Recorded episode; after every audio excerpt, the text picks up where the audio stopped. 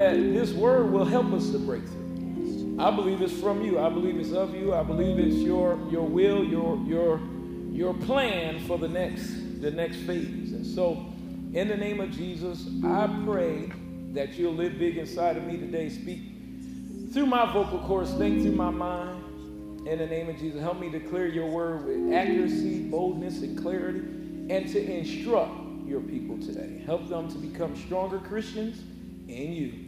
We thank you that this goes forth unchecked, unhindered by any demonic force, and revelation knowledge flows free. In Jesus' mighty name, amen amen. Come on, give them a great praise.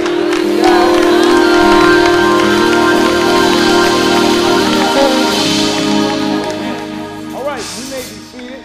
And what have we been talking about for the last three or four weeks? How to be a strong Christian. Amen. We're going to stay right there.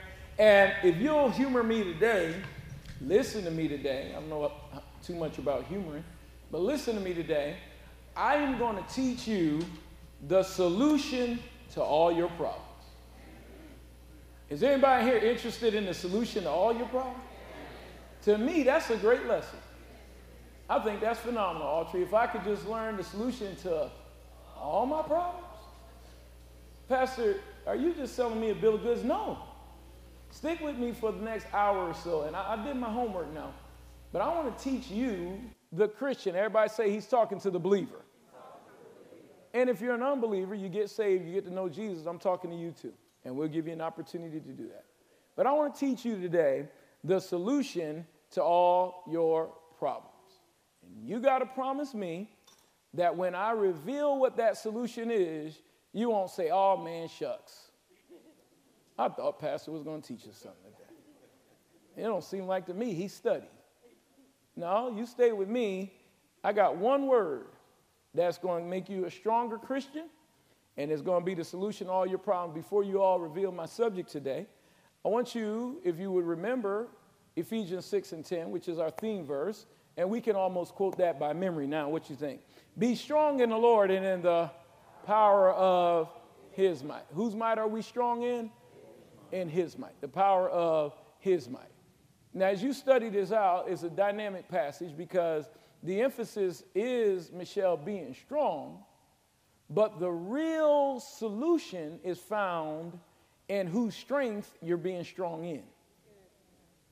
So God says, be strong, but then He gives you the antidote, the edunamo is what that word strong means, which means to be empowered, to be empowered in God, not in and of yourself. Now, I'm going to flip that around a dozen ways today, but that's really what I'm going to talk about. We're going to talk about how to be strong in God, and this same Paul gives us the solution to being strong in God with just a short phrase over in Second Corinthians chapter 12 and 9, and that will be my foundation uh, beyond Ephesians 2, or rather 6 and 10. Over in Second Corinthians 12 and 9, then I'll give you my subject. Bible says, and he said to me, this is God, my grace is what? Sufficient. What does the word sufficient mean? Enough. Sufficient for you, and this is so profound to me. This one phrase right here. This, this, and this is where I'm gonna stop. I don't even need the rest of the text. For my strength is made perfect in weakness. Now, we don't add to the Bible. We understand that the Bible was translated and, uh, and, all those kinds of things. And I don't believe the men who translated Scripture, by and large, uh, left anything out of Scripture. But for your understanding, you could easily also say God's strength, capital M Y, is God. God's strength is perfected. Perfected means to mature, get stronger in your weakness. For when you are weak, then are you strong. That's what the Bible says. When you are weak, then are you strong. His grace is sufficient. His strength is made perfect in your weakness. Now, in my introduction today, and dear, you'll love this, I want to say that the Bible is the only book that can make paradoxical statements and be 100% accurate. And the word paradoxical, lest I talk over anybody's head, simply means self contradictory. If something is a paradox, it contradicts itself. My strength is made perfect in weakness. Now, that's a contradiction. that's a paradoxical statement. What you just emphatically said is the only way to be strong is to be weak. and the Bible is the only book that can do that effectively and be 100% accurate. I can give you two or three more examples of just that principle. We're not going to spend all our time there. I don't even want you to turn to these scriptures. You can just, in your hearing. Uh, but Solomon was a wise man. He knew a lot about God, a lot about how God worked. And he said something that it still takes mounds of believers to wrap their arms around in a paradoxical way. In Ecclesiastes 7 and 1, we understand the first part a good name is better than precious ointment. Anybody can get that. How many you know you better have good name better than bond number nine? Precious ointment better than some lotion. Nourish. Come on, ladies. You want a good name better than all those kinds of things, better than an ointment that you can put on your body. But then he goes on to say something that, that brain tangles you. Yeah. And the day of death is better than one's birth. The subject of this verse is better. So when he says better, better implies throughout the verse the day of death, then one's day of birth. The day somebody dies, according to Solomon, is better than when they're born. Boy, that's a tongue brain twister, isn't it? Is that a paradoxical statement? Well, now, if you continue on in this idea of paradoxical statements, this same Paul, who is our author of Ephesians 6 and 2 Corinthians 12, he says over in the book of Philippians, somewhere around chapter 1, verse 21, if I remember, he says, For me to live is Christ. And then listen what Paul said, and to die is gain. Now, the last few dead people I saw wasn't gaining anything, they were dead. Yet they had gained much more than what I had. Because through a spiritual lens, blessed are they who die in the Lord. So, actually, death for the believer is what we live for, it's what we look forward to.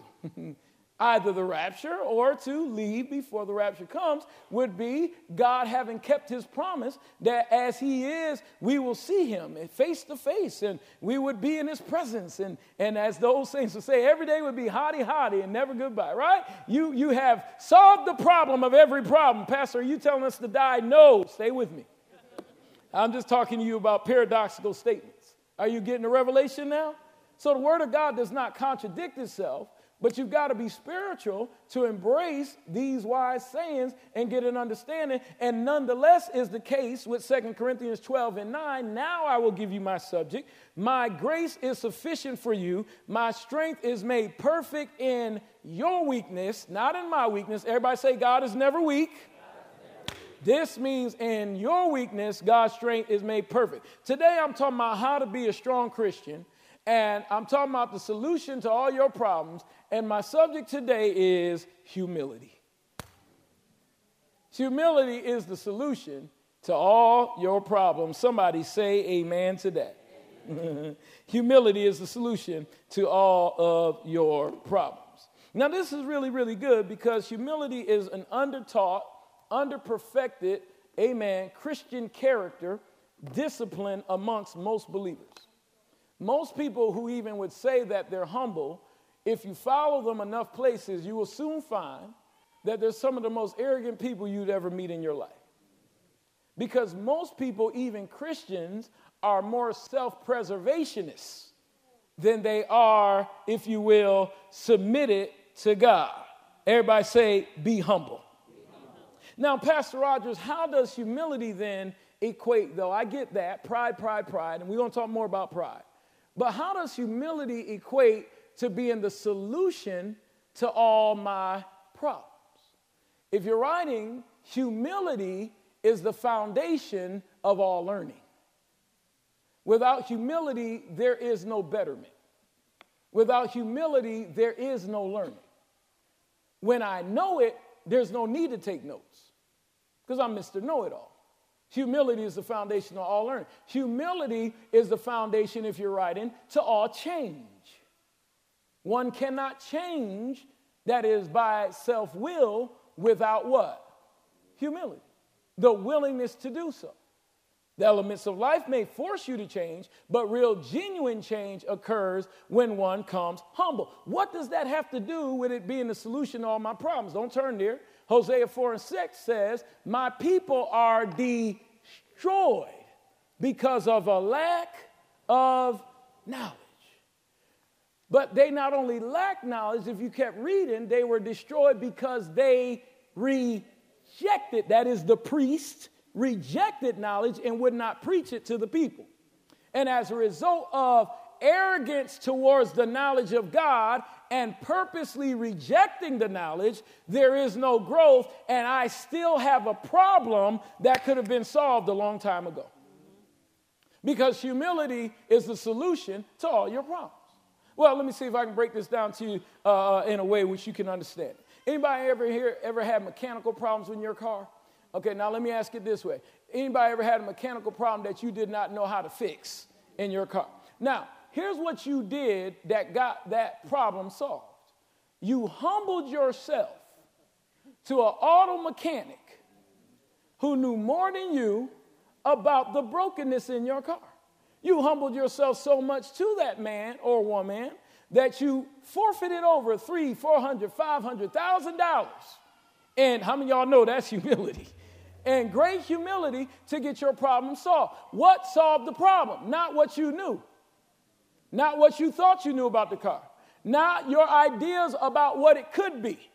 What solved the problem of your broken vehicle was humility to something or someone or something greater than you in that area. Because humility is the solution to every problem. Your air conditioner broke at home, your HVAC system went out, and you called one of these wonderful companies, and you had that guy come by with the ponytail. Y'all know what I'm talking about. And you didn't care about his ponytail. All you wanted was for your ear to work in July. He went up outside or in the attic for the furnace in, in the winter, and he came out and he told you your thermistor is not working. And you said to yourself, What is a thermistor? I have no idea what a thermistor is. Well, it's the thing that connects to the thing that makes the thing know what the thing. And by the time he got to the fourth thing, you said, Whatever it is, just fix it. And you humbled yourself to that man, and that moment became the solution to your HVAC problem. Are you all staying with me? In your Christianity, the same rule applies. What God is emphatically saying through this series on how to be a strong Christian is that Jeremiah 10 and 2, there are some things that you learned that were not right. There were some things that you observed down through the years that were not accurate. We divulged one last, last week when we talked about, amen, uh, uh, how many y'all know his ways are not our ways and his, and his thoughts? Y'all remember that? That was lots of fun, wasn't it? And we learned real quick that that verse was written to the wicked. Had nothing to do with the believer. As a matter of fact, you can think like God because you let this mind be in you, which was also in Christ. But in order for you to have gotten that revelation last Sunday, you had to humble yourself to something that was greater than what you once knew. That usurped knowledge over what you once knew. You humbled yourself to that, and you became a better and a what Christian? A stronger Christian. And the Bible says it so emphatically over in Jeremiah chapter 10 that we are to learn not the ways of Babylon. So at the end of the day, I'm going to get the weakness in a second. The things that are keeping us, though fermented and ossified and strong and solid against the will of God in a particular area, is because we learn some vain philosophy, some vain doctrine, uh, amen, by which we have not been willing to humble ourselves to God's right and perfect way, and it's still keeping us underneath. It's still keeping us as the tail and not the head. Are you all still here? Is causing us to miss out on something that God wanted us to have because we won't humble ourselves to better knowledge in that area. Somebody say amen to that.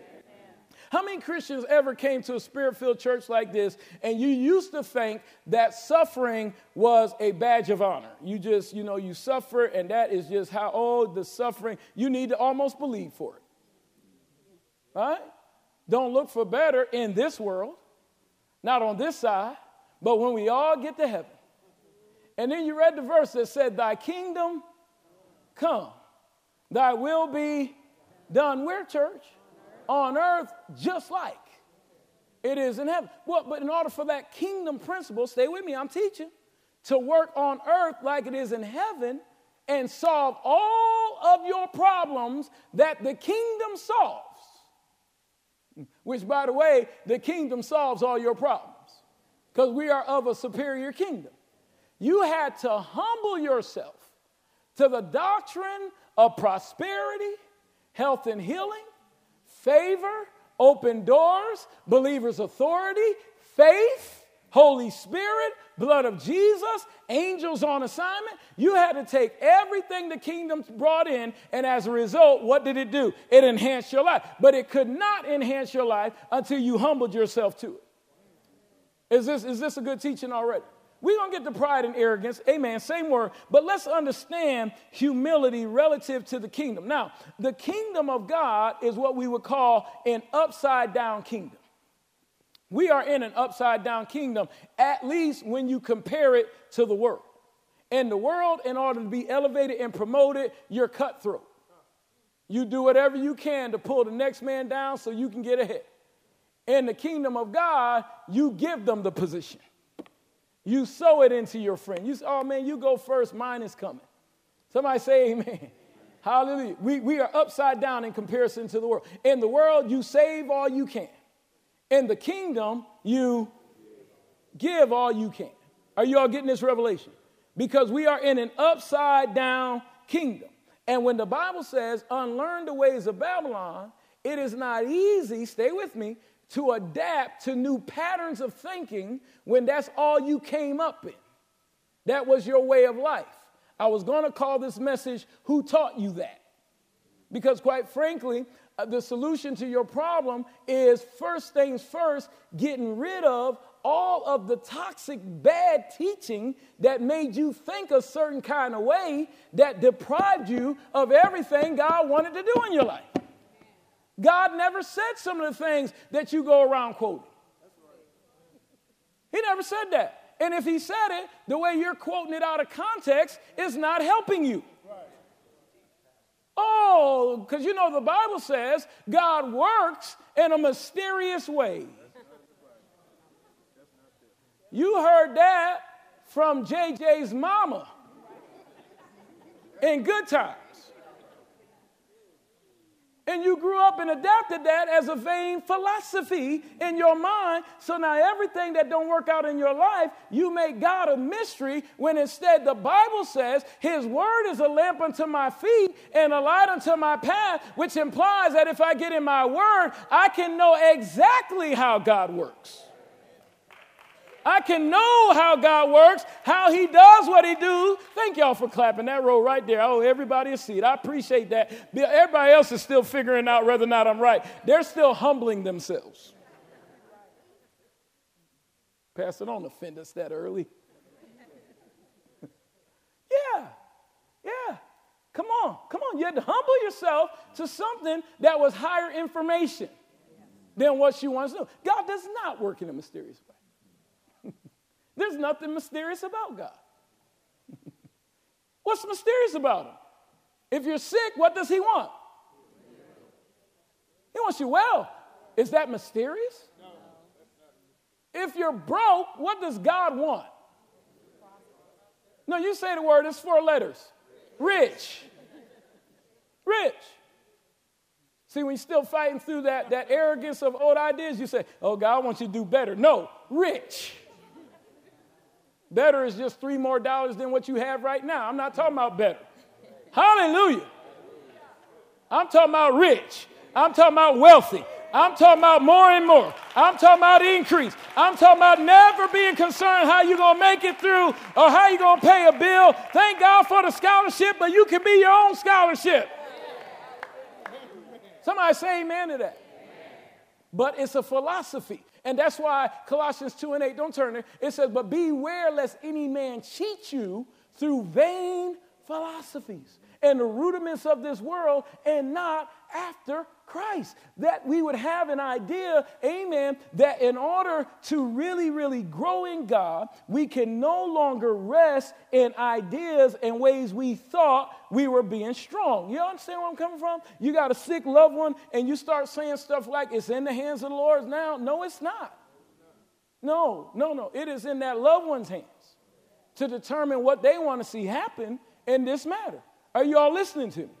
Do you want to be healed or do you want to be sick? Well, Pastor, you don't understand. My grandmother died. I understand your grandmother died. And so did Jesus.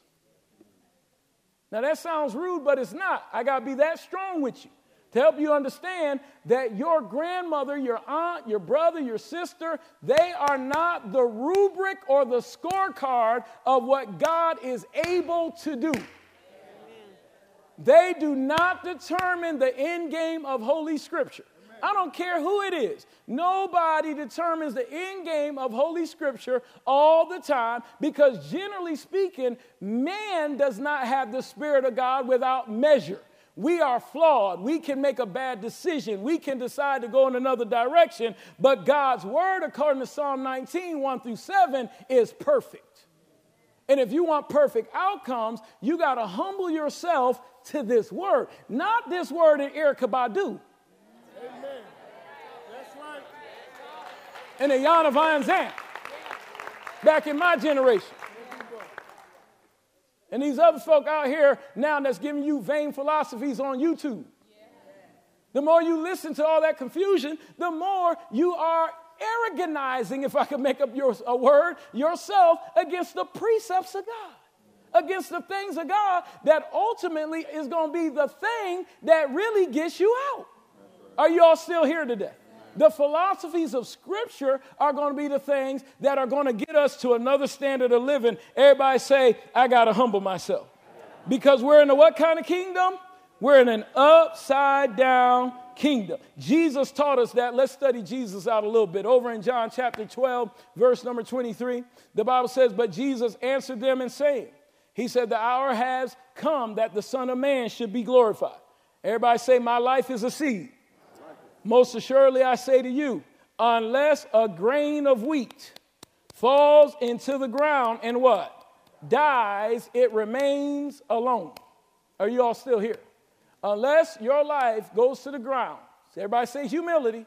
Unless you go down, amen, because in the world's kingdom, what goes up must come down.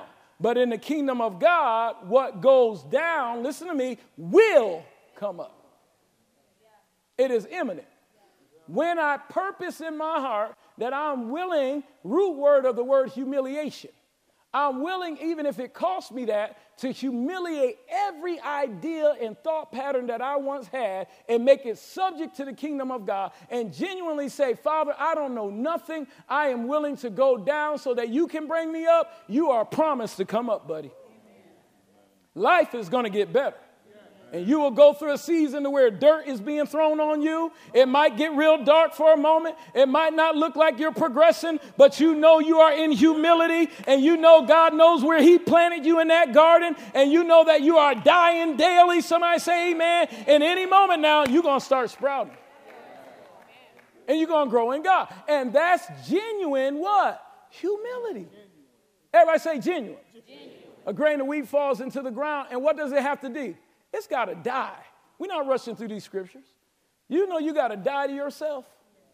You know you got to tell yourself, self, you don't know what you're talking about. Do you know there's a lot of spirits that's vying for yourself, trying to get you off track on any given day? And you got to die to yourself.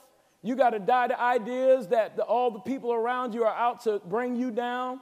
You so strong, you got so much to offer. You got to die to those ideas. Those ideas are wrong. Somebody say amen. amen. You got to die to yourself. It says, unless the, the, it goes to the ground and dies, it remains alone. But if it humbles itself, if it dies, if you pass the test of humility, what's it going to produce? What's it going to produce, class? Come on, we may as well look at the next verse. It's going to produce much grain. Hallelujah. He who loves his life, what's going to happen? He going to lose it. But he who hates his life in this world will what? Keep it for eternal life. Now we understand Ecclesiastes 7 and 1. Better is the day of a man's death than when he is born. Now you got eternal life because you died to Christ in this age. You died rather to self in this age. I'd rather be a Christian right now, hated by all men, than to go along with this world and loved by everybody and go in eternity hated by hell itself. I'd rather die right now. I died to my reputation. I died to self. I died to my own ideologies. I died to my own philosophies. I died to some of my own cultural philosophies. There are cultural philosophies in my lineage that I don't go with. I died to all of that stuff. In fact, some of them are easy to not go with. Come on. Some of us come from families that say, you know, deaths come in threes. well, which one of y'all leaving? Don't speak that over me. I died of that stupidity. amen. Somebody say amen. Amen. Come on, come on, stay with me now. Yeah, yeah. Who taught you? Y'all, who taught you that, right? So you got to humble yourself to an idea that, no, but now that ain't right. You know the old story, and we've told it a thousand times down through the years. But uh, the young lady on Thanksgiving took the ham, amen, cut off the ends so that it could fit in the, in the pan. And uh, mama came and looked over her shoulder and said, Girl, what's wrong with you? Why you cut that ham off? That's good meat. She said, Well, mama, I watched you do that all my life. You would cut the ham off. And she said, Baby girl, that's because we didn't have a pan big enough to fit the whole ham. Are you all in here? And there are certain things that you've learned along the way that have caused you to continue to act a certain kind of way. That first things first, you got to mark them as being erroneous. That is not right. That is not what that should look like. That is not how I should be believing. God is a God of increase, He's a God of more and more. I don't have to cut the ends off. In fact, I can cook three, come on, hams on Thanksgiving now, because now I got three kitchens. Oh, I wish I had some help. I can do better than what they were doing back then because I've come into greater revelation of who God really is. Now, think about this. If he's supplying your needs according to his riches and glory, did you ever stop long enough to say, How are his riches and glory? I mean, you, you, you just told me, God, that you're filling my bank account based off of your bank account. No lack. I guess there's an infirmary in, in heaven for people who catch a cold. I guess they got an urgent care that you can catch late at night if you get tired of worshiping Jesus. Are you all getting this revelation? No, you got to eradicate those ideas and come back to some genuine humility. Unless a seed goes to the ground and does what? Dies. Everybody say the seed has to die. Come on, say it again. The seed has to die. Go to Mark 4 and 30. Come on, we getting in the Bible today. Are you getting anything? Mark 4 and 30. Then he said, I'm reading this on the screen. To what shall we liken the kingdom of God? So now we talking about kingdom progress. We talking about going forth. We talking about really growing in the things of God. Show of hands, how many people in five years you want to be a totally different you than what you are today? You just want to have expanded so much. Yes. What about one year? Hallelujah. What about six months from now? Can you vision yourself being bigger and greater? It's all in the seed. It's all in how you view your life. It's all in how you are determined to be that seed that goes to the ground and die. And I want to prove that out in Holy Scripture. Two verses to prove my point. Then he said, What we, should we say, or, or what should we like in the kingdom of God? That's just a fancy way, say, Sekou, of saying, What is the kingdom of God like? Who would like to know the answer to that question? What is the kingdom of God like? Or what parable shall we picture it? Jesus said, I tell you what, I'll give you a parable. He starts off with the key element of the verse. The kingdom is the it. You could easily say, the kingdom is like a mustard seed. So, what then, class, is the kingdom like? A seed. In this case, he uses a mustard seed. He says it's like a mustard seed, which is when it is sown on the ground, is smaller than all the seeds in the earth. Humility 101. How many y'all know sometimes when you're really humbling yourself, you look smaller than all the seeds on the earth? You look smaller than everybody around you. You look like you're not progressive. You look like you can't do as much. I remember when we planted this church, 13 years ago. There was another church that planted in the same neighborhood. Nothing against that ministry for the record. I don't know those people. But I remember that they would bring the who's who. Oh, man, Byron Cage would be here this week, and uh, maybe Juanita Bynum the next week, and the list goes on and on. No defamation on those people. I know none of them personally. But they would bring all the nationals in, and they would be doing their thing. And what God told me to do is not focus on any of that. You focus on grooming and growing people. Don't get caught up in name recognition. You focus on discipleship and growth, and you cause God's people to progress. Now, at first, it might look like you're growing gradually. It might look like you're not even growing sometimes. It might look like you are behind schedule but you stay focused on what I called you to be. Don't worry about becoming a bishop of the third jurisdiction of the Mount Sinai district. Amen. It got quiet off of that point. Amen. Don't worry about a big ring now. I don't want you to join none of that. When they asked me if I wanted in, I said, no, no, no. No, thank you. Don't need it. Don't want it. Amen. Don't worry about being this. It get quiet on those points. See, I'm pushing on your lid now. Yeah, don't worry about that. Don't worry, don't worry about getting this status. Don't get into that. Stay out of that.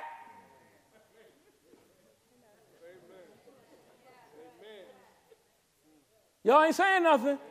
I'm glad I did because those were all the people pushing the shots. So I stayed out of that.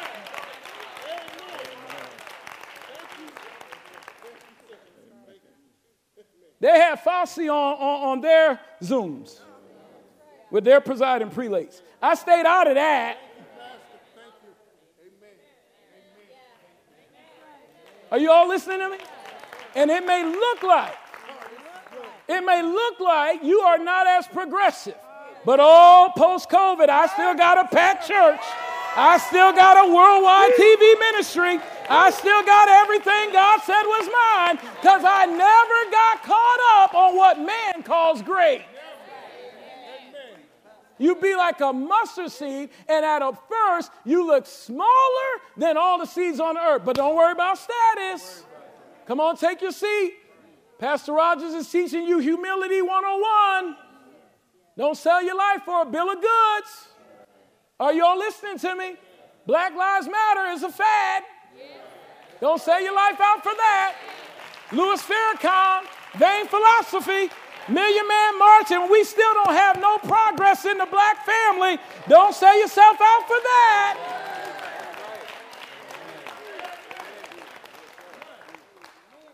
Bunch of grown men coming to Washington, D.C. to eat pizza. What progress have we made as a result? Zilch, none. Because Jesus is the answer for our community. Jesus is the answer for their community. Without Christ, you can do nothing. Don't mix, don't become ecumenical. Humble yourself under the mighty hand of God. And in due season, He will lift you up. I wish I was in the right church today. If you're in here and you're excited about humility, shout hallelujah in the house. Well, stay out of that. I'm trying to help you to not get your ambitions mixed up. Get all jacked up, man. Down through the years, I had people who could sure enough sing and play who would come, but they just switched too much. So, see, and, thank God, see, Brian, he got a wife. You can't play my organ switching. You teach. You can't switch up this. Bless the Lord today. You can't bless the Lord today in my church. Not like that. You a man. Oh, come on and bless the Lord. He put some bass in your voice. I wish I had some help. Now you're going to have to be a man to lead worship over here. So I didn't just get the best singers, so I could get the greatest crowd. Seemed like that's an anointed phrase. Everybody say, stay out of that. No, they need discipleship. In fact, we have failed the homosexual community because somebody should have sat them down and got them some help and some support and loved them through instead of putting them up as pawns. You failed them. Help them. Don't fail them. Stay out of that. I wish I had some help in here. So it may look like you're the smallest of all the seeds on the earth. It's going to look like that for a season. We talking about humility. You're going to look like, man, you just not getting no better. My sister, you don't have a boyfriend, and every other girl running with every Tom and, and, and Harry out there, and you just don't have anybody. Oh, but stay out of that. Don't start the clubbing now. I'm going to really bother somebody now. Don't start to getting online to be found.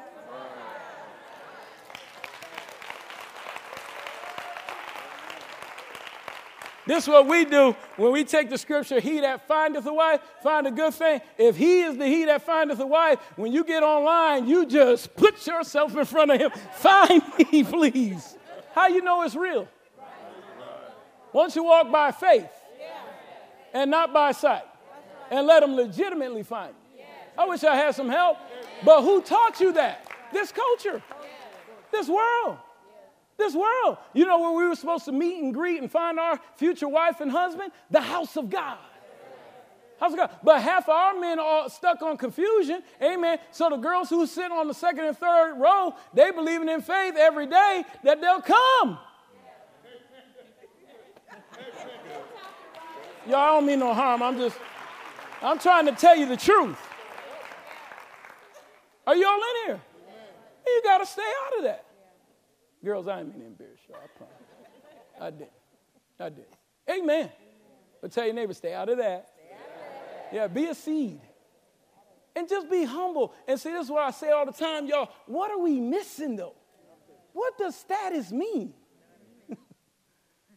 I could, oh God, I could have been the bishop of bishops by now with my young self, with all that status.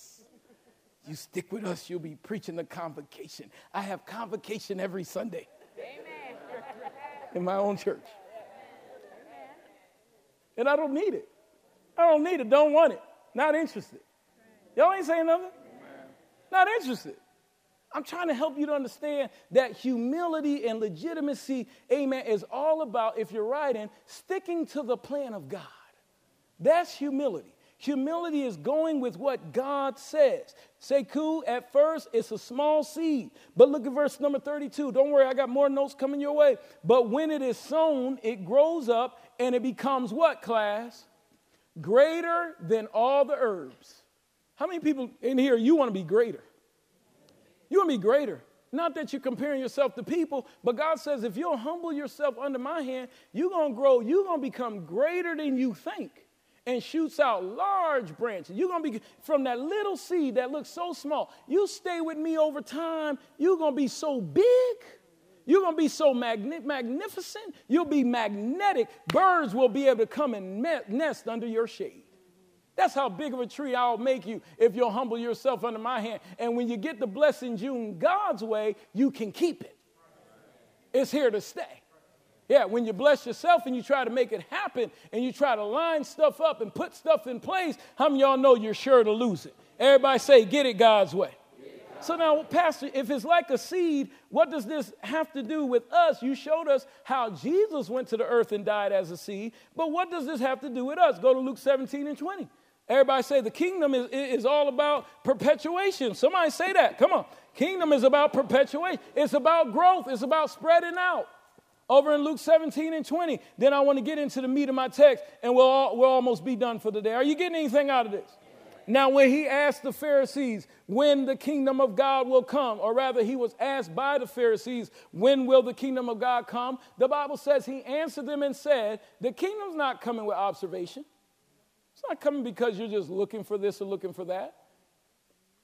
This is powerful. This is going to bless your life. Look at verse 21 nor will they say, See here or see there. Why, Jesus? For indeed the kingdom of God is within you. Do y'all see that? Where is the kingdom? What is the kingdom like?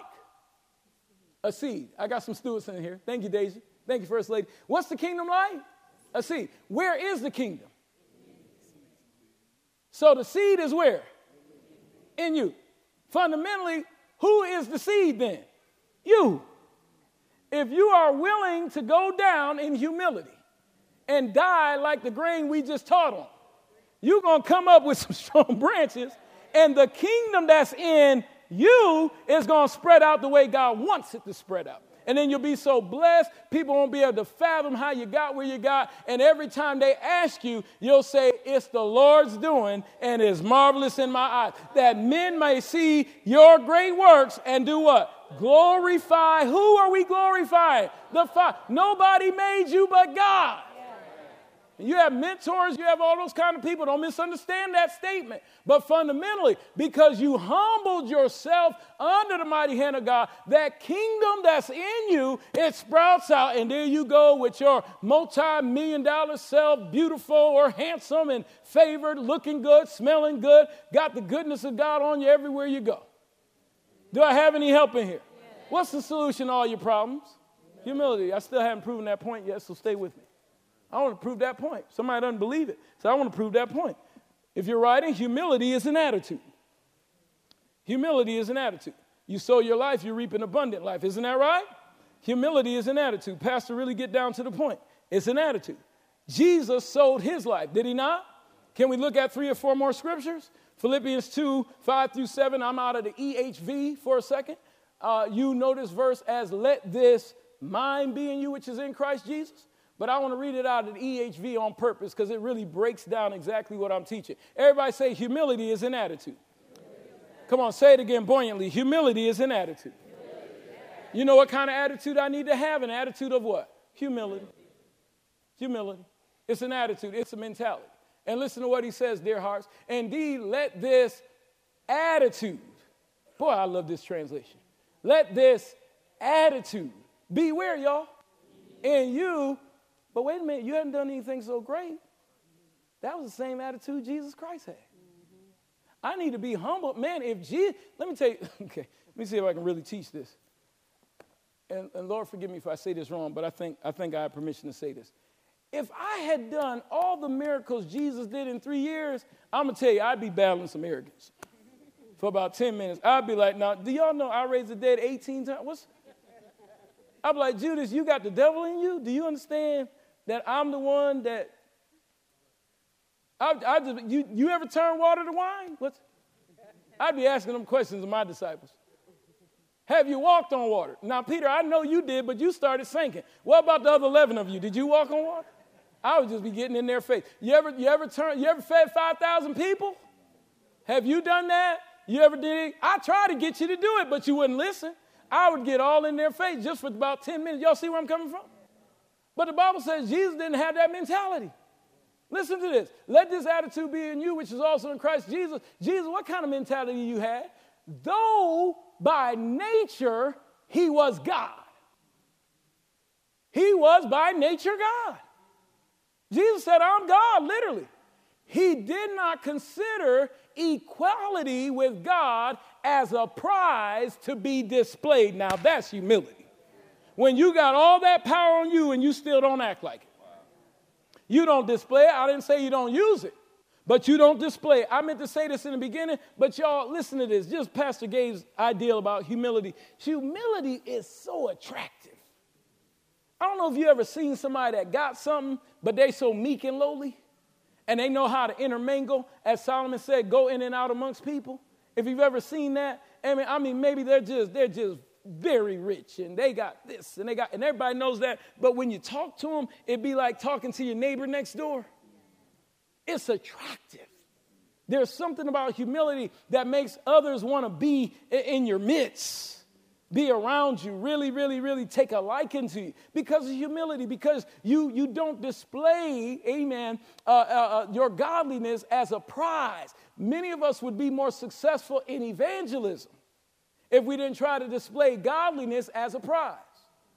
You're not always trying to win an argument. Are y'all getting this? You're trying to win a soul. Are y'all getting that revelation? So sometimes, you know, it's not even about whether or not this lifestyle is wrong or that lifestyle is wrong, although we know it is, but you can't convert them until you get them converted. So, are you saved or are you lost? Is the real question. Here's how you evangelize in humility. Don't worry about whether you drink, drug, or do whatever else you've been doing. Listen, are you 100% sure that if you died today, you'd be going to heaven? Now, that's evangelizing in humility. Skip all the other stuff about whether or not you're in adultery, homosexuality, which, by the way, is wrong. But why am I arguing with somebody over those subjects when they're still degenerate?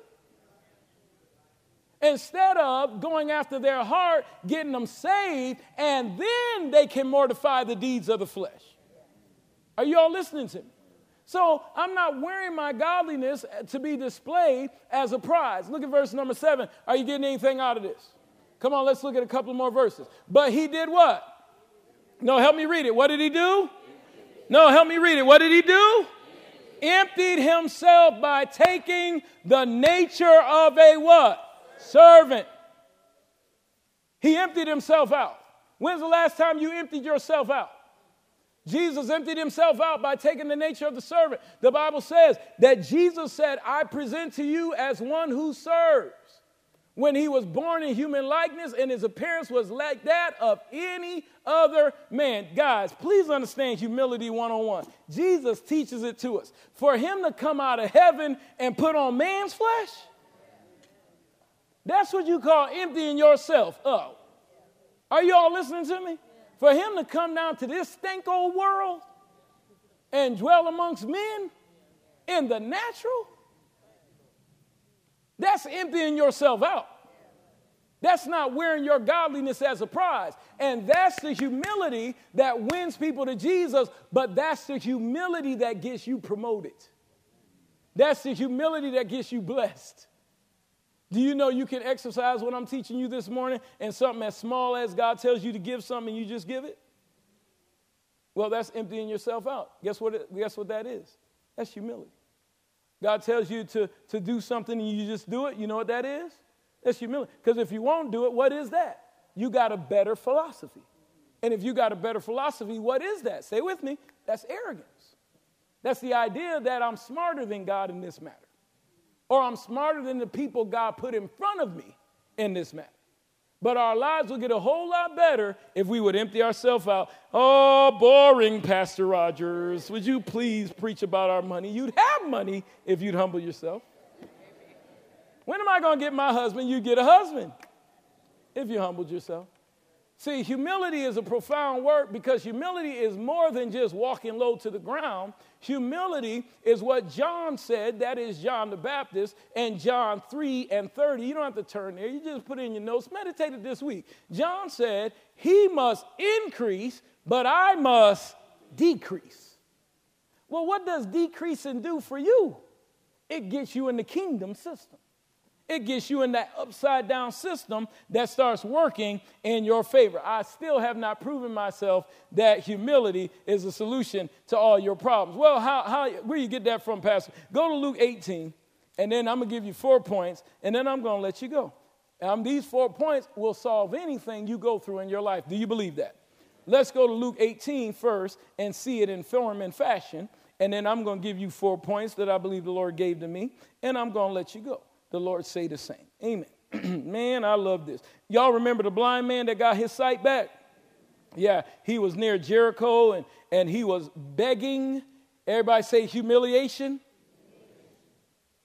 That don't mean you got to beg, beg God, does it? No. But it is a posture of humility, which recognizes that this power ain't working through me alone.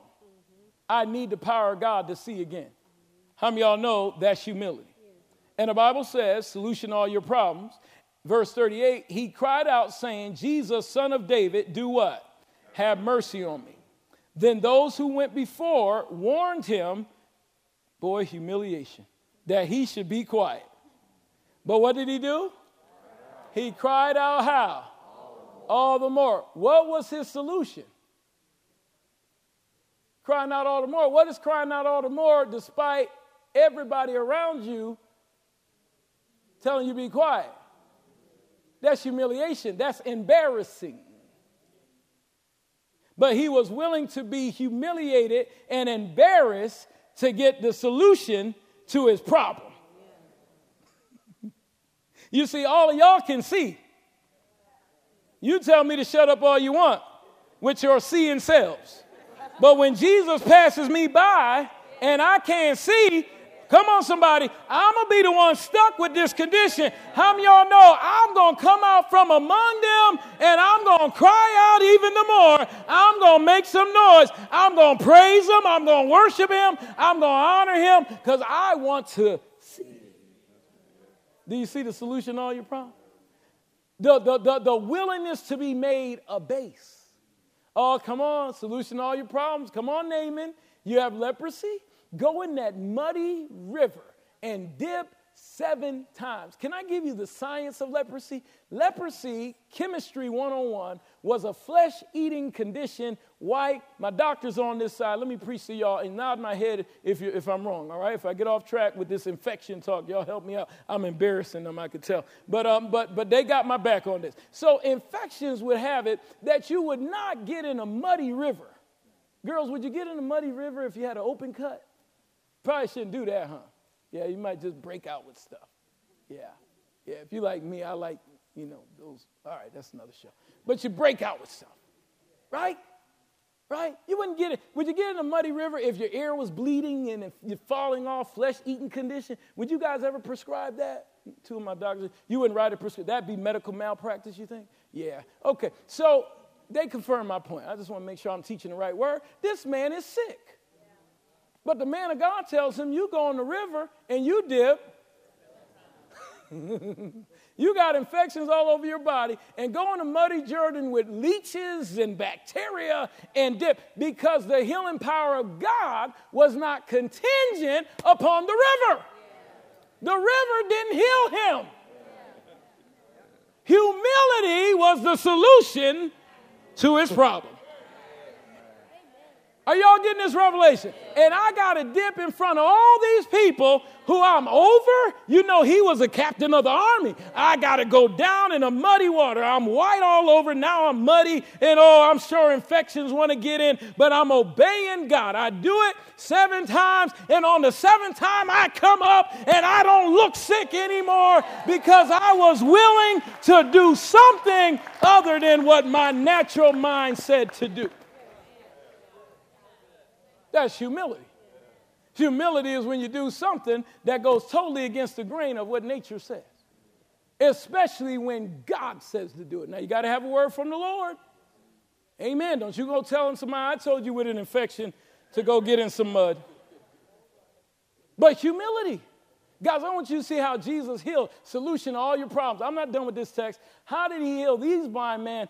Amen. He, he, was, he was nice to these guys or to this guy. There was another group that was blind. Jesus went and made some mud spit, took that mud spit. y'all ain't saying that. See, y'all read the Bible, but I guarantee you, if you came up here one Sunday, I said, I want you all healed. Come on up here. We believe we receive it. Come on, be healed by the power of God right now. I, I know, I know you would wait another week. I know you would. I know you. I know God gonna move another Sunday. I don't need it today. I, I don't know what's for Pastor. Oh Lord Jesus. I don't. Oh, he didn't get enough rest last night. I know. But Jesus, am I in the Bible? Am I in the Quran or am I in the Bible? I'm still in the Bible? Yes, he got mud, spattle, rubbed it in his hand, laid his hands on a blind man's eyes, solution to all your problems because he was willing to let. Hallelujah. Jesus put muddy spit on his eyes. That's what solved his problem. And I stopped by to tell you if Jesus got to use muddy spit to get my solution in, I'm open to it. Hallelujah. If he got to breathe on me, I'm open to it. I humble myself to God's solution. Am I teaching this philosophy okay today? Am I getting you there? Am I getting you to the solution to all your problems? Can we make it real world now? So why are you a single sister and won't come under mentorship to get married? If that's the solution to all your problems. Am I doing okay, Sekou? Yeah, I'm just trying to help some people out a little bit. Yeah, why, why you can't spell listen three times in a row? Oh, I'm going to help somebody. What, what, what's with the six months before you join the right church? And every time you come, the Holy Ghost say, go. yeah, what, what is that? And what is that? That is a prideful response to a godly direction. And every day I push God's direction off is another day I could have had it. Are you all in here? I said it's another day that I could have. Okay, all right. Y'all know we preached at the end of the year last year, uh, you know, stop putting manifestation off, all those kind of messages we was doing. How many people in here, you know, you're content that if there's something God wanted you to have in 2023, you'll just wait to 2025. If that's, you're good with that, right? Of course not. That's backwards. If there's something that God says belongs to me in March 2023, I don't know about you, but I want it now. I'm still in Luke 18. I want the manifestation of that today. God says I can have it today. And you know what I want to do? I want to hurry up and get all I can to get that today. Well, the solution to that hurry up process in your life is humility to God's instruction. Humility to what God says. Yo, this is a good teaching this morning. Let's see if I can prove it out. Then I'm going to give you four points. Are you all still here? I'm not going to keep you much longer. Somebody shout hallelujah. Amen. Then those who went before warned him that he should be quiet, but he cried out, How? All the more. Everybody say humiliation. Son of David, do what? Don't forget that word mercy. Have mercy on me. So Jesus stood still. Oh, faith that'll make Jesus stand still. He stood still and commanded him to be brought to him. And when he had come near, he asked him, saying, What do you want me to do for you? Good God Almighty. See, humility is less about doing and more about receiving. What do you want me to what? Do for you. God said, What do you want? How did he get to the solution to his problem, though. Because if God asks you, could we agree? If Jesus says, What do you want me to do for you? Could you agree that that is the solution to all your problems? No, come on, let's agree to that. If Jesus says, What do you want me to do for you? Is that not the solution to all your problems? Would you agree with that, class? How did he get here? What was the steps to the solution to all his problems? Humility. The ability to understand that he could not fix his problem on his own. How do you want to be a stronger Christian? By being weak. by being weak in your ideas, by being weak in your own strength, by being weak in your philosophies and acquiescing and submitting all of that to God. Father, teach me whatever you're doing. If you're like Pastor Rogers, if I believe I receive in a particular area of my life and that thing is not coming through, I'm going to tell you what I'm going to do. I'm a James 1 and 5 that. I'm getting ready to go back up in that prayer closet and I'm going to say, Now, Father, I know that you're always right. I know that you never are wrong, but God, is there something I missed? Is there something I should have done differently? Here's the weakness. Do I have a philosophy in place that I need to tweak? Is there a seed I need to sow? Is there something I should be doing other than what I'm doing? And I'm going to wait for the affirmation of God to know what the next step is. Everybody say humility. Well, that's what this man did. And then Jesus said, What do you want me to do for him? And he said, That I may what? Receive. There are a lot of believers that are real good at dutifulness. What is dutifulness? Busyness, doing more. I need to give one more offering. I need to do this. I need to do that. It's not always about dutifulness, it's more about receiving. That I may what? Receive my sight. Then Jesus said to him, Receive your sight, your what? Faith has what? Made you well, and in 2025, his solution came in. How fast did it happen? What's the solution to all your problems? Humility. Because if you humble yourself, you can get the knowledge to change it.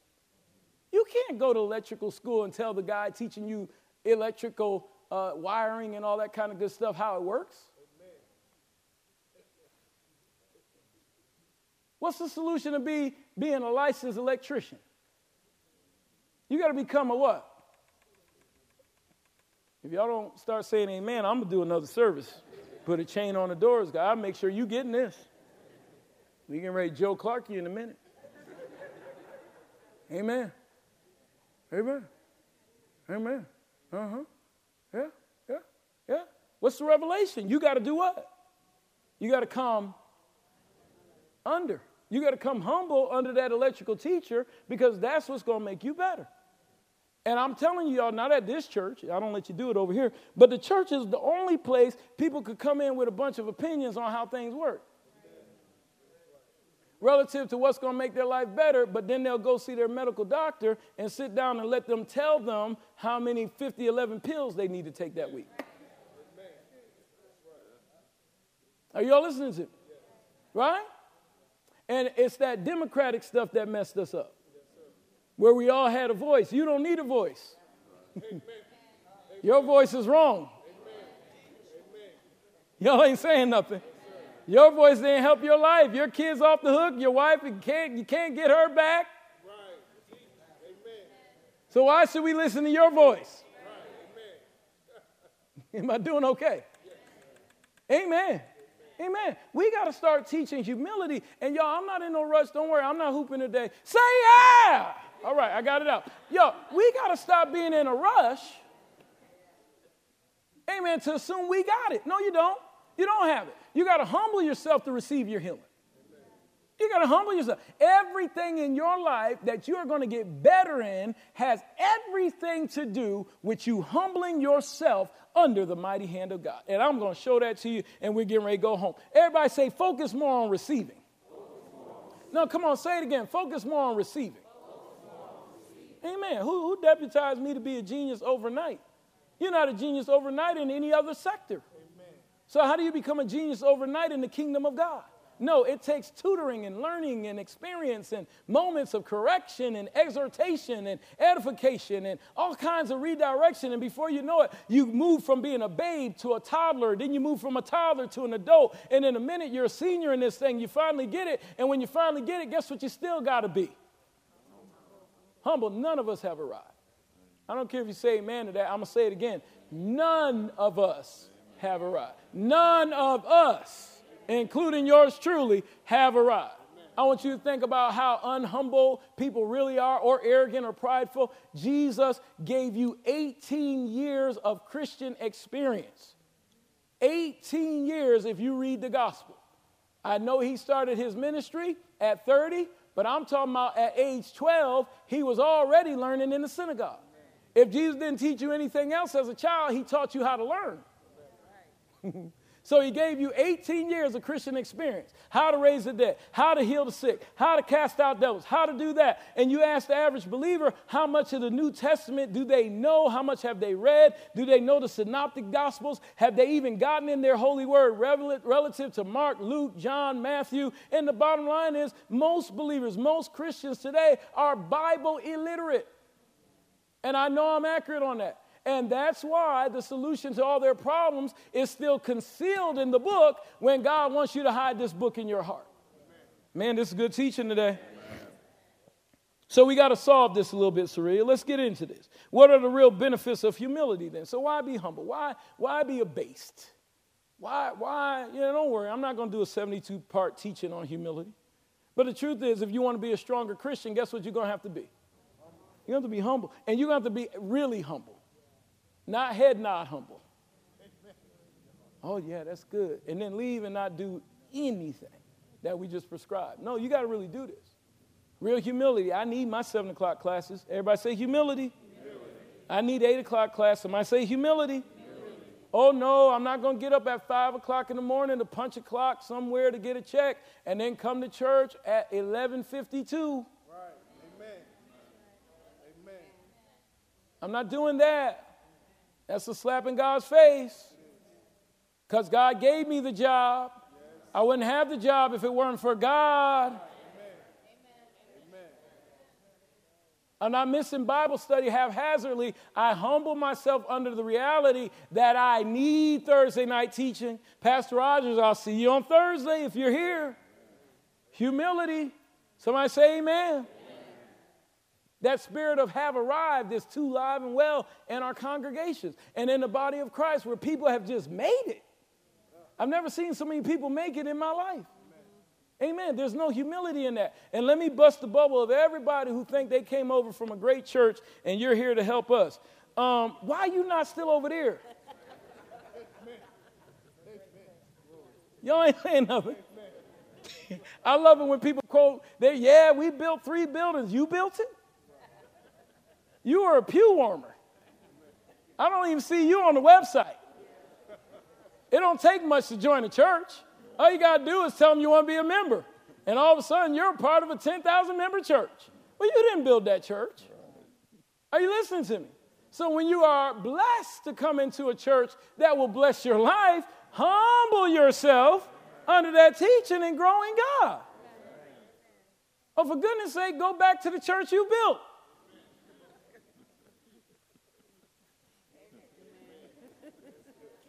Let's see where my amen corner is. yeah. oh, thou great one. so, what are the real benefits of humility? Everybody say, why be hum- humble? And all four of these are different. And this is my points for today, and I want, I'm going to let you go home. Number one, grace. Number one, grace. Bible says he gives more grace. He gives more what? Grace. Believe that's over in James.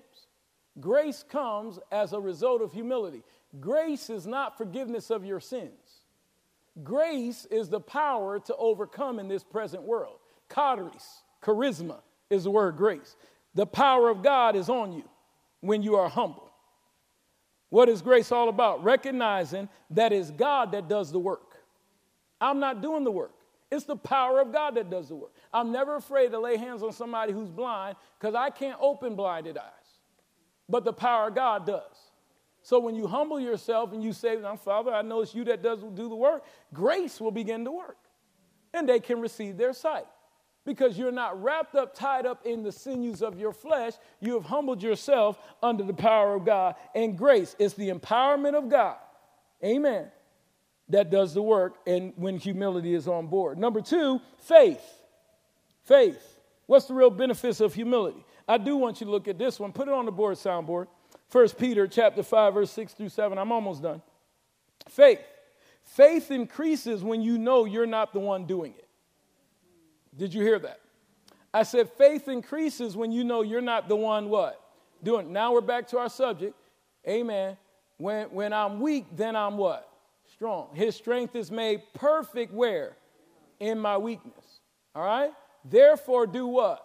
Humble yourself under 1 Peter 5 and 6, the mighty hand of God, that he may, there it is again, you go down and I'm going to bring you up. You purposely go down, and I'm going to lift you up. Humble yourself under the mighty hand of God, and in due season, what am I going to do? I'm going to exalt you. Well, what does that have to do with faith? Look at verse number seven. Casting all your what? Care, Care on him, for he what? Now your faith is working. Because everything in your life that you would be concerned about, you're relieved of because you're officially walking by faith. God, that's good, isn't it? You, cast, you, you just rolled that whole thing over to the Lord. You just cast it on Him because you know He cares for you. And y'all, I'm telling you, as a witness and an example, that's what makes your faith work. Amen. Amen. Amen. That's what, Pastor Rogers, did you build the Grace House? No. That beautiful house, passed it on the way home. Can you see it taking shape? No, I rode the care of that over to the Lord a year ago when we started building. That's not my building, that's God's building. I don't need a Grace House, I have a house. Are you all getting the revelation? So, what do you do with that stuff? You roll the care over to the Lord. And what happens? Resources start coming in. Because you're officially now walking by faith. What you gonna do about your kids' schooling next year? Roll that care over to the Lord. Now you put one foot in front of the other and you go and you do what you're supposed to do, but don't you dare carry it one day. Not one day. What you gonna do about where you're gonna be employed? Roll that care over to the Lord and then roll out of the bed and apply? Isn't that right? And when you do that, you have rolled the care over the Lord. He will supply all my needs uh, under, right? According to his riches and glory. Will he not? Right? I've never seen the righteous forsaken nor his. See, I am his. Isn't it funny how we playing on that seed all day long? I've gone down, right? Right? I've gone down and God's going to bring me up, nor have seen begging for any bread, I will not beg for any bread, right?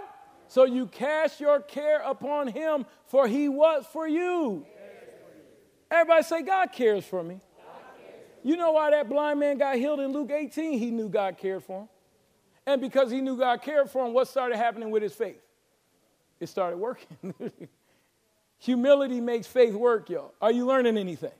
All right? Number three. This is one of my favorite ones of the day. Then I'll give you four and I'm done. I believe I can do it in six minutes or less. Number three, favor. What's the real benefits of humility? Favor. Now, we know grace and favor are the same word in some contexts, but it's not the same word in every. Favor, favor. Favor is a benefit of humility. Where you get that from, Pastor? Don't turn there. Just, just listen to it. Luke 2 and 52. Jesus grew in stature in favor with who? God and man. Can I say something that is one of the most profound statements I can make all day? People like you when you're humble. Did I say something right there? I said people actually like you. Like when you're when you're humble, favor with man is simply a man liking you. Solution to all your problems. What's your solution to unemployment? Somebody said a job, close. Favor, true. Somebody liking you. uh-huh. If they got 100 resumes, why should they pick yours? What's the solution to your unemployment? They liked you. You grew in favor with a man. For whatever reason, he liked you. She liked you, the hiring manager, and you got the job. I tell you what'll make her like you humility. I told a young person in this church with a position that we set them up for through a call that we got. Great Fortune 500 company. This was last week. And See, this is humility. She said, Pastor, what, what do I do? Uh, you know, they called me. They, they, they, they said they want to interview me. I said, You go in there and you tell them you're a team player. I said, You tell them you're easily corrected. I think Pastor Rondi may have given me that one. You're easily corrected. You're a team player. You tell them you'll be the solution to their problems. I said, You tell them those three things and ask them how you can be an asset and benefit to them. You going with a servant mentality the whole interview, and you'll get the job. I got the interview, uh, uh, the email, text the next day. Uh, they, they liked her very much, and she's going to meet with the division president this week.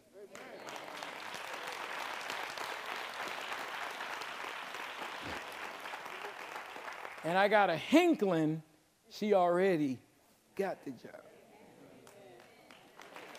I got a thought. Why? What, what, what is that though? Somebody like, so all of you who want to go with the county rules that your hair can be purple because you want it to be? See, I'm trying, I'm to help my people out a little bit. You do whatever you want with this. Get mad at me. I don't care. I got a job. hey, man, you're just to wear your stuff the way you want to wear it.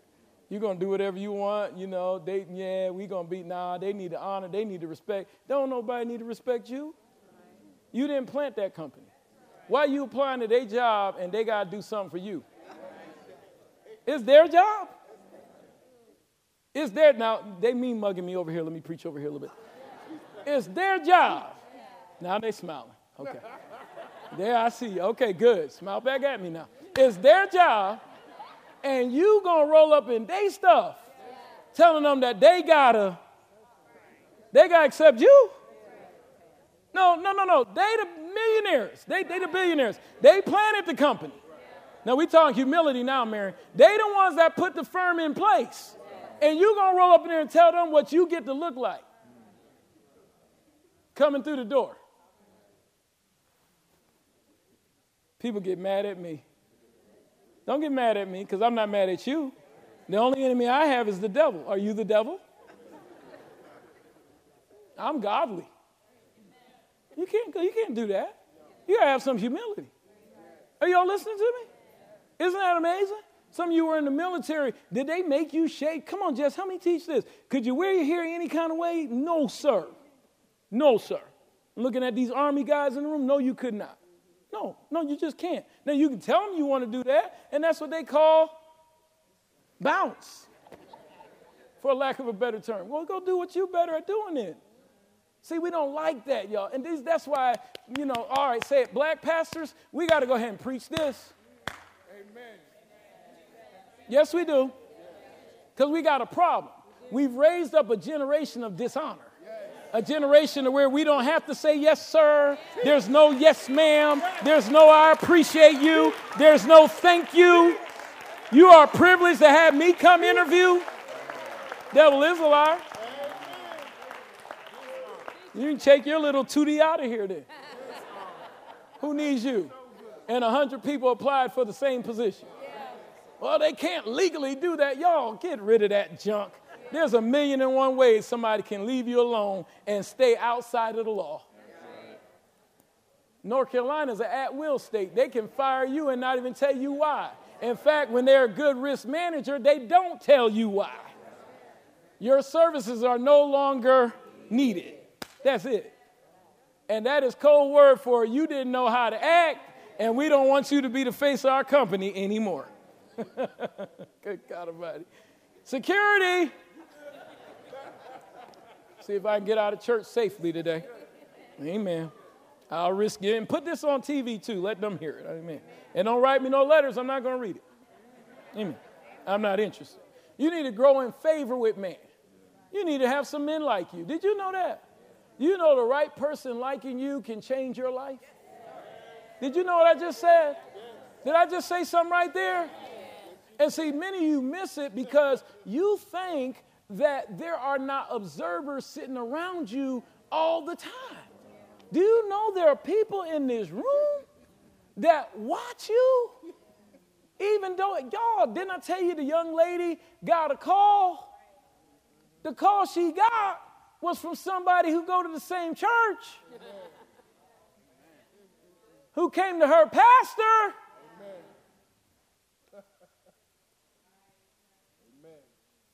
But man of God call you up, ask you if you need prayer, and you popping gum. You don't have no honor. I don't care if you like it.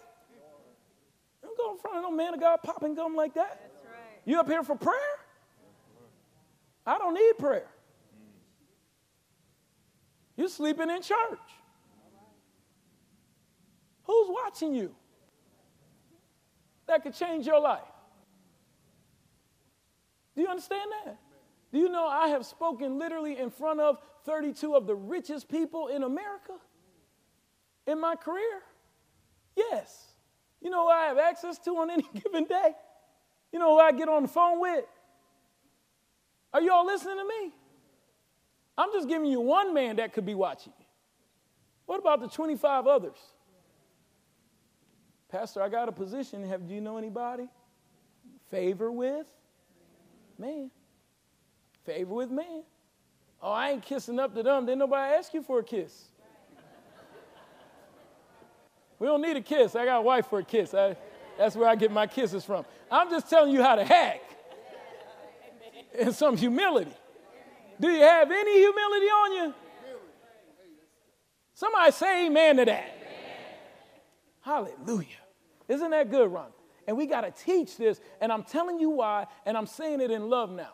Gee, God said, I'll be a father to the fatherless. I'm going to tell you what happened to us now. I'm telling you, and you take it to the bank and cash it. Look at history. During the days of Lyndon B. Johnson, when the man got put out the house, right? and, and liberalism really kicked in.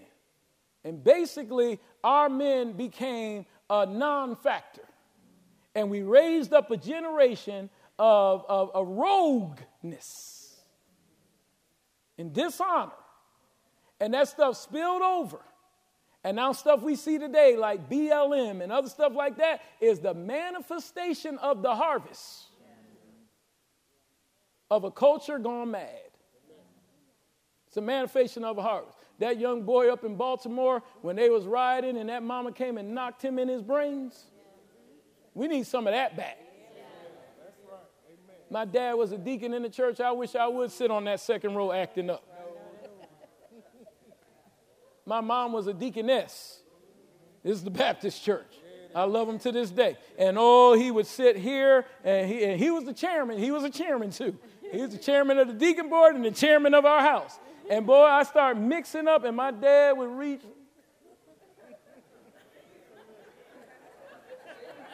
And it's something about that, that, that father stare. Oh, God.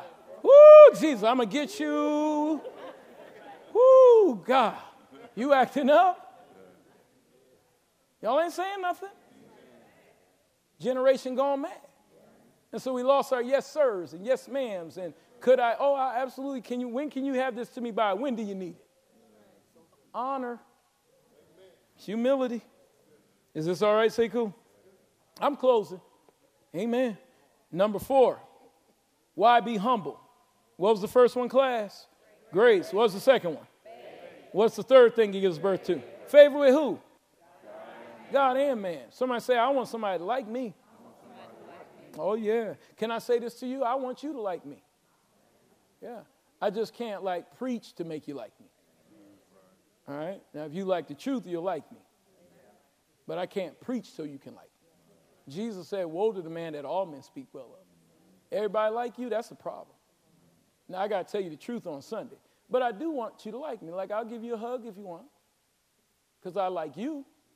And God loves you, and that's why He sent this kind of preaching. So you can break the shell, amen, of stupidity. Somebody say amen to that. Number four, mercy. Mercy. Now, this, dear, I said the last one was my favorite point, Rhonda. I'm closing there. Did you all get anything out of this? Now, let me tell you why mercy is so powerful, and I'm done. Quick reflexes. Almost lost my phone, iPad on one side, but I got them all. That was anointed. Amen. Um, mercy is a powerful point relative to humility because, Carter, this won't ever happen to you. I just caught your eye. But if we ever happen to fall, getting back up ain't so hard. See, give you a metaphor. When you're arrogant, it's a, it's a long fall. See? To fall from here, whew, that's painful. Knee, knee might buckle if you jump off of this stage. I wouldn't do it. Amen? I wouldn't. But boy, when you're humble, if you happen to trip up and have a blip, the fall is short. Because guess what? You was already on the ground. it wasn't so bad. It was easy. He gives grace to the humble, but what did he do for the blind man? Thou son of David, have mercy on me.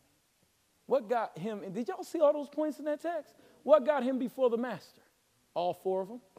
He had favor. Jesus stopped and came to him. He had mercy that he asked for. His faith started working. Isn't that right? And the grace empowerment of God finally got him healed. They're all four in Luke 18. That is the solution to all your problems. That's it right there, Eric. You know, if you happen to fall, if you happen to, to slip up, mess up, you know what humility does that? Getting back up ain't so bad. Because I was on the floor anyway.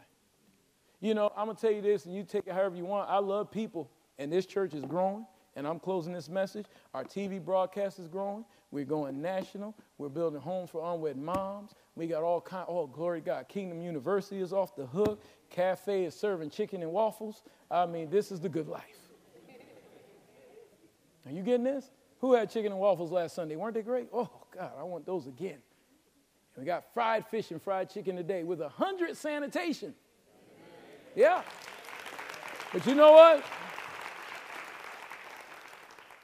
with all this good success, you know what Pastor Roger's going to be as we start building and growing? Y'all, you know, really soon we're going to just go and get us another sanctuary too. That, I mean, shoot, and just blossom and grow, and right? Another campus. But, but, but, Karina, you know I'm always do just like you, and I say this with all manliness. I'm gonna stay so sweet. I am. I am. Some Sundays, like I do, I'm gonna stand right here and let the line go to the door. Y'all know how y'all do me?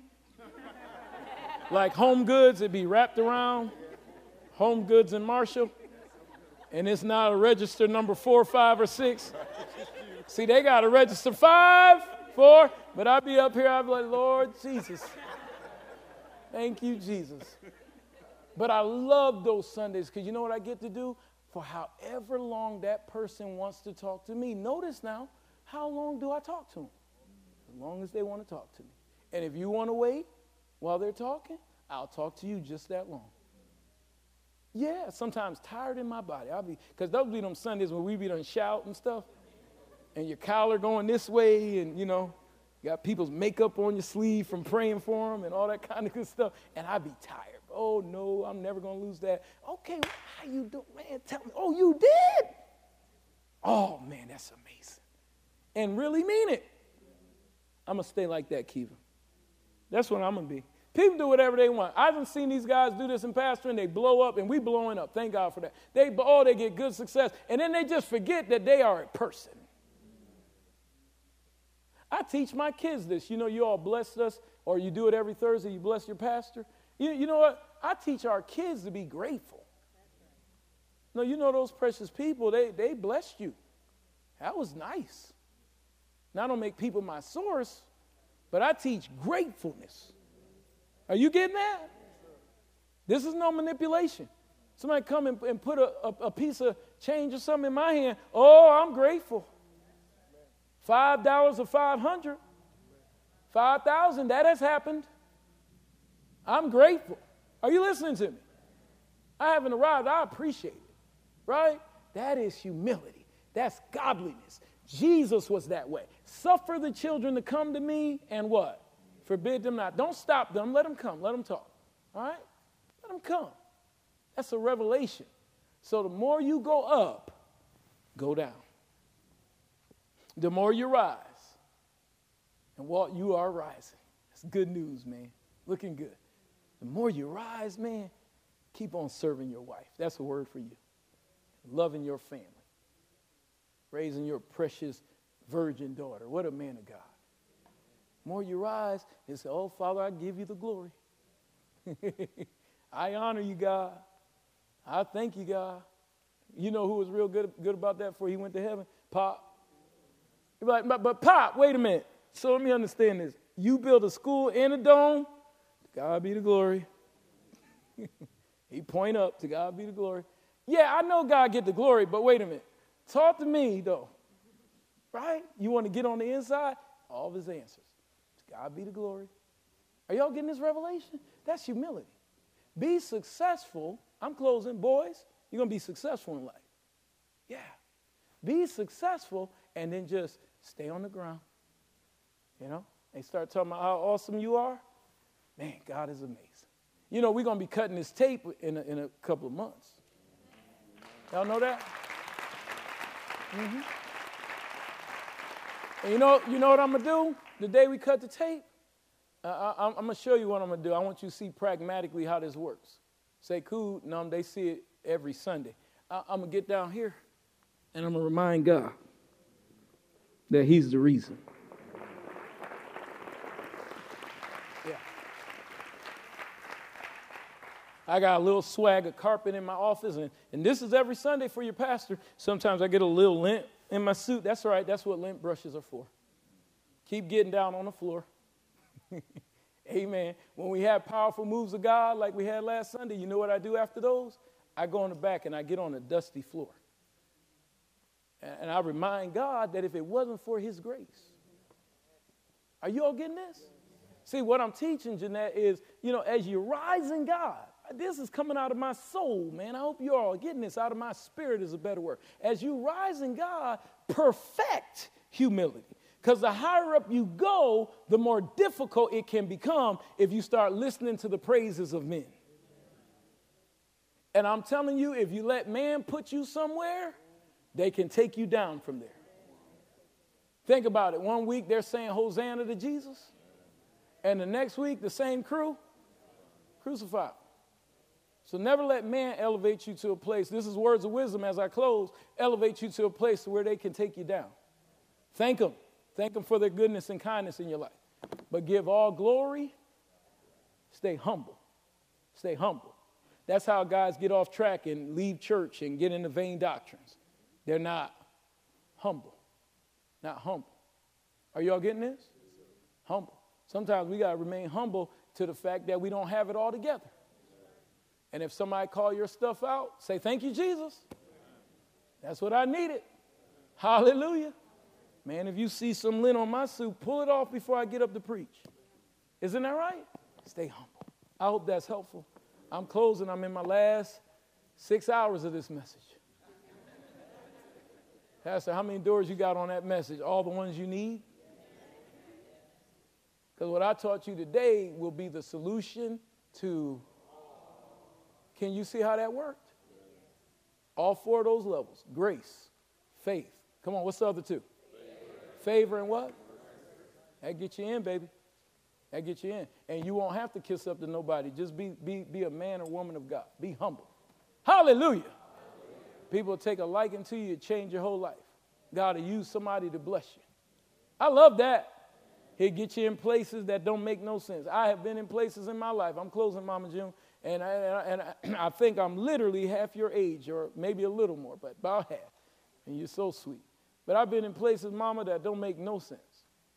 Young life before I was 30, while I was 30. Didn't make no sense. Then got in my 40s, it got better and better, better and better. That's how God is. In your life, you know what happens? Pam, it gets better and better. And that comes with what? I didn't mean no harm when I said I wasn't interested in all those, the, the bishop stuff and all that kind of good stuff. You know, I want you guys to understand it's God that does the elevating. You don't chase after man's goods. You don't chase after prestige. It never ceases to amaze me. Somebody comes to the ministry, they want to join the church. The first thing they tell you is they're a minister of the gospel. That's good. You should. You should let us know that that's who you are. Amen. But then you know what you should do next? Your next statement should be, and how can I serve? Where can I serve in the kingdom of God? Put me somewhere where I can serve. Are y'all listening? Because you can be big in your own eyes. Amen. And I, I hate to be the one to, to, to divulge it to you, but most of the time, not all the time, most of the time, you haven't built anything. You have no chinks in your armor. Amen. And you got to humble yourself to that reality. And then in due season, what's he going to do? He's going to raise you up. Was that okay, Yolanda? Is that a good Sunday morning message? I'm done for the day. If you're in here and you just want to worship the Lord, come on, stand on your feet and just honor him in humility. Come on, we're getting ready to go home. Brian, you can play softly. Just honor him in humility. Honor him in humility. It's the power of God that gets the work done. Humility. Power of God makes your faith work. Yeah, I'm not the one that gets it done. It's God that does the work. Thank you, Sekou. He does the work. Just begin to worship him. Come on. Come on. Come on with your verbal, verbal, verbal, verbal. Come on. Raise it up before the Lord. Raise it up before the Lord. Father, we humble ourselves under your mighty hand. Mm-hmm. When is due season? I don't know, but if you stay humble, it's coming. When you going to break through? I don't know, but if you stay humble, it's imminent. Thank you, Lord. I say, like Moses, teach me your ways, God. Teach me your ways, sir. Show me what's right. Help me not to be one of those people that just want to rub elbows to get to the top. Help me not to be locked out of certain arenas. I humble myself to you. Amen, amen. You may rest your arms if you'd like. If you're here today and you don't know Jesus as Lord, I want to invite you down.